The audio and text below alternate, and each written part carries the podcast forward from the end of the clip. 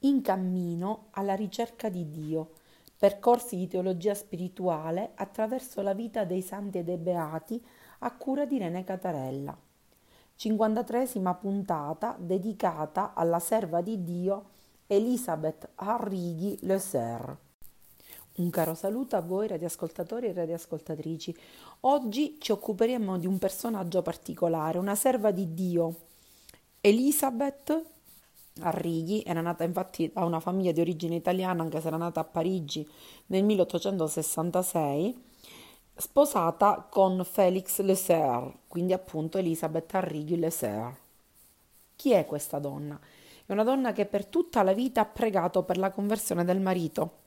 Si è sposata appunto con un uomo che era totalmente ateo, addirittura scriveva eh, contro la fede e ha cercato di ostacolare la fede della moglie in tutti i modi, ma lei imperterrita l'ha sempre eh, diciamo portata avanti la sua fede e ha pregato per lui. Tanto ha pregato per lui che, essendo morta di tumore eh, negli anni del, nei primi anni del Novecento, il marito poi, ritrovando il suo diario spirituale che lei puntualmente teneva e leggendolo, non solo si è convertito, ma è diventato anche sacerdote. E questa è una cosa che Elisabeth aveva preannunciato, aveva premonito il fatto che il marito si sarebbe convertito dopo la sua morte. Ma entriamo nei particolari. Elisabeth era figlia di una famiglia benestante, il suo, suo padre era dottore in diritto, molto apprezzato, ed era anche, eh, diciamo, dotato di buona cultura. La madre era una donna di una grande cat- eh, tradizione cattolica e infatti eh, educava i figli dal punto di vista religioso. Elisabeth invece è una persona realista, equilibrata, ha tanti interessi culturali, ama gli studi, ama eh, la riflessione, è molto portata per le materie letterarie, per l'arte, la storia, la musica, eh, ma anche la filosofia, studierà le lingue, il latino, l'italiano e il russo.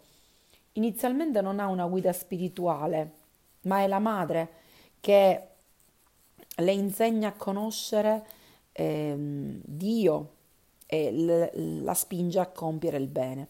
Si sposa a ventitré anni appunto con Félix Leseur. E avevano in comune l'amore per l'arte, la letteratura e la musica.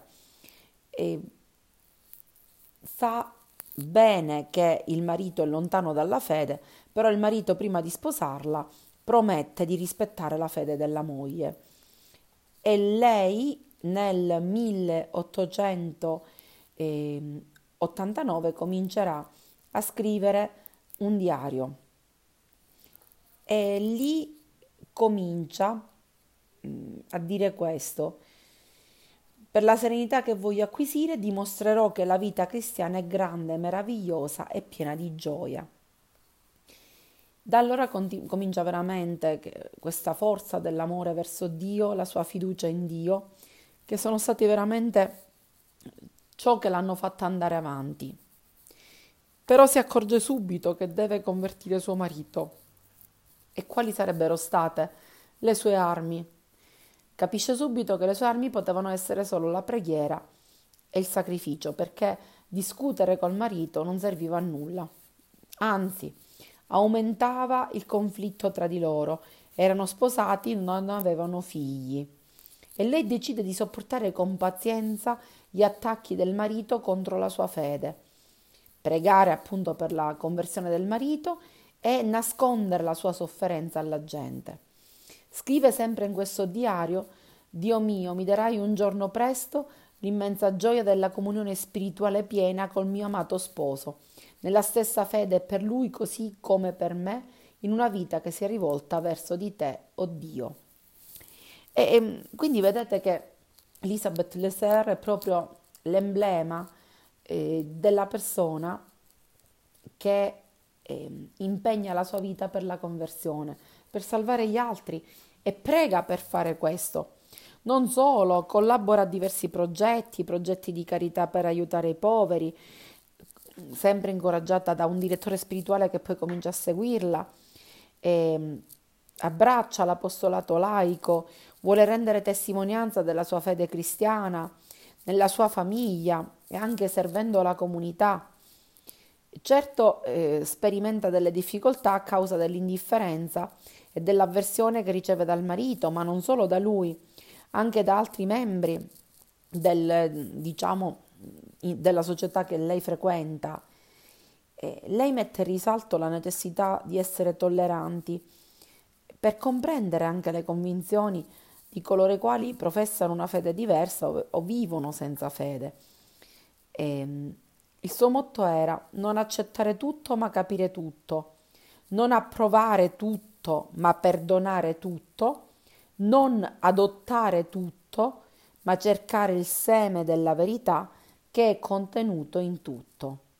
Non ripudiare alcuna idea né buona volontà, per misera o debole che sia. Occorre amare le anime così come Cristo le amò. È chiaro che questo vuol dire che eh, occorre amare le anime così come sono. E lei non solo pregava molto, ma, ma si accostava spesso ai sacramenti. E, ovviamente il suo era uno sforzo continuo. Dice tra sé, scrive sempre nel diario, il silenzio a volte è un atto di energia, ma anche il ridere lo è, e, riferendosi anche alle volte in cui non aveva voluto esprimere il proprio dolore, scegliendo di non farlo per il bene degli altri, quindi per non appesantire gli altri. Dopo un'esperienza mistica nel millenovecentotre durante un viaggio a Roma, Elisabeth inizia a ripetere quest'unione mistica con Dio ogni volta che riceveva il corpo di Cristo, quindi l'Eucarestia. E, però spesso, ecco, era costretta a privarsi dell'Eucarestia per via delle obiezioni che gli faceva, le faceva il marito.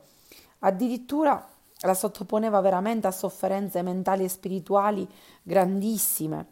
E il marito si burlava della fede della moglie, lo, aveva, lo fece durante tutta la sua vita, però Elisabeth continuava a dire e a scrivere: Dio mi aiuta a mantenere la carità interiore e la calma esteriore di fronte alla sofferenza che comporta passare la sera, ascoltando come la mia fede sia oggetto di scherni, attacchi e critiche.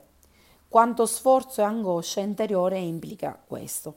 Ecco, però lei non cessava di pregare per il marito. Ecco, non cessiamo mai noi di pregare per la conversione di eh, chi teniamo, per la conversione del mondo, e così come ha fatto Elisabeth Leseur, eh, che poi alla fine è stata premiata. È un invito proprio a eh, essere costanti e incisivi, pregando continuamente. Purtroppo eh, si ammala di un tumore al seno. Nel millenovecentosette la sua salute veramente eh, peggiora, tant'è vero che non si poteva muovere molto. E nel millenovecentoundici viene operata, addirittura sottoposta a trattamenti di radioterapia. Quando riuscì a ristabilirsi, fece un pellegrinaggio a Lourdes insieme con il marito Félix. Però il cancro continua a progredire e purtroppo dal millenovecentotredici in poi è costretta a stare sempre a letto. Nel diario lei predice la conversione del marito. Quando poi il marito, che si converte proprio perché dopo la morte della moglie scopre questo diario spirituale, scopre come la moglie aveva pregato tutta la vita per la sua conversione, lo stesso Félix dirà: mi colpì vedere il grande dominio che Elisabeth, mia moglie, aveva sulla sua anima e sul suo corpo. Mi colpì come aveva sopportato con coraggio la malattia. Muore giovane, muore a quarantotto anni, il tre maggio del millenovecentoquattordici. E ancora Félix non è, eh, dopo la morte non è che si convertì subito. Addirittura voleva scrivere un libro contro i miracoli di Lourdes, che però non portò a compimento. E intanto comincia a leggere il diario della moglie e comincia a met- veramente a riconsiderare la sua posizione atea. Felix eh, legge quello che la moglie scriveva. Scriveva, scopre che nel millenovecentocinque la moglie aveva chiesto a Dio di inviarle delle sofferenze per comprare l'anima del marito, cioè per salvarla. E il giorno in cui eh, lei sarebbe morta, dice Elisabeth, avrebbe pagato il prezzo per salvare l'anima. Quindi aveva soff- offerto le sue sofferenze in cambio della conversione e della salvezza del marito. Non c'è amore più grande per una donna, scriverà Elisabeth, che abbandonare la vita per suo marito. Davvero un amore straordinario, basato su quello che è veramente la, il volere il bene dell'altra persona, cioè salvare l'anima. E cosa succede? Felix, dopo la morte di Elisabeth, eh, dice che tutto sprofonda intorno a lui.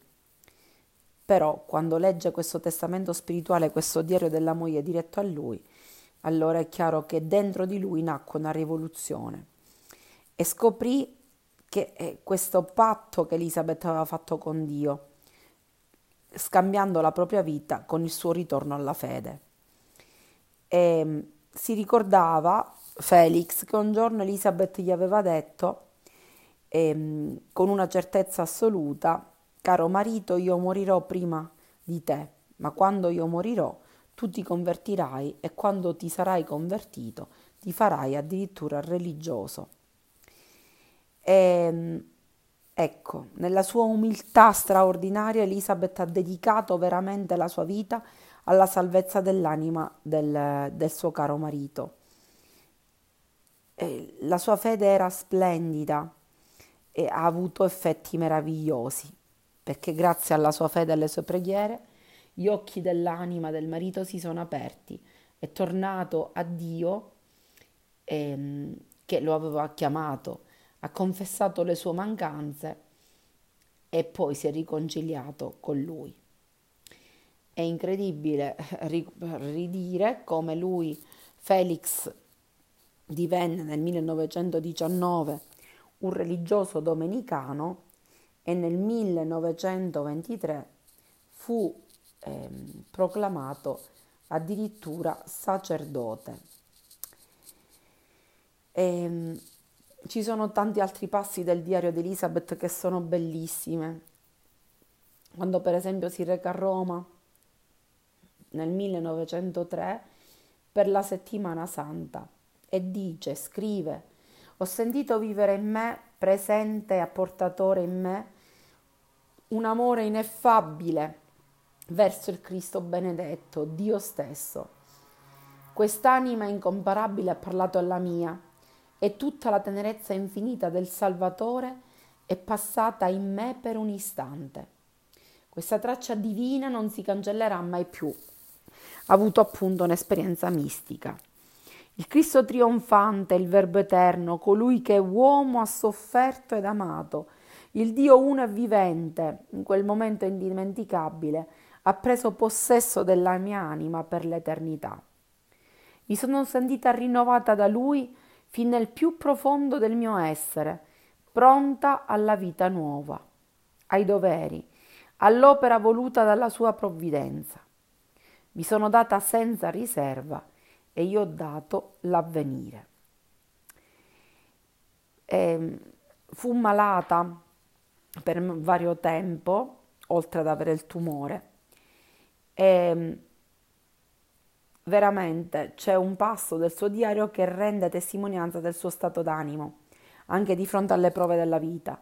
Dopo il ritorno in Francia, molte prove per me sono pronte, come se Dio avesse voluto dare compimento alla purificazione mediante la sofferenza. Facciamo come lei, offriamo le nostre sofferenze per la salvezza delle anime di chi amiamo e del mondo intero. Un caro saluto dalla vostra Irene Catarella, che vi dà appuntamento alla, vostra, alla nuova trasmissione della prossima settimana, e intanto vi augura una buona domenica e un buon proseguimento di settimana.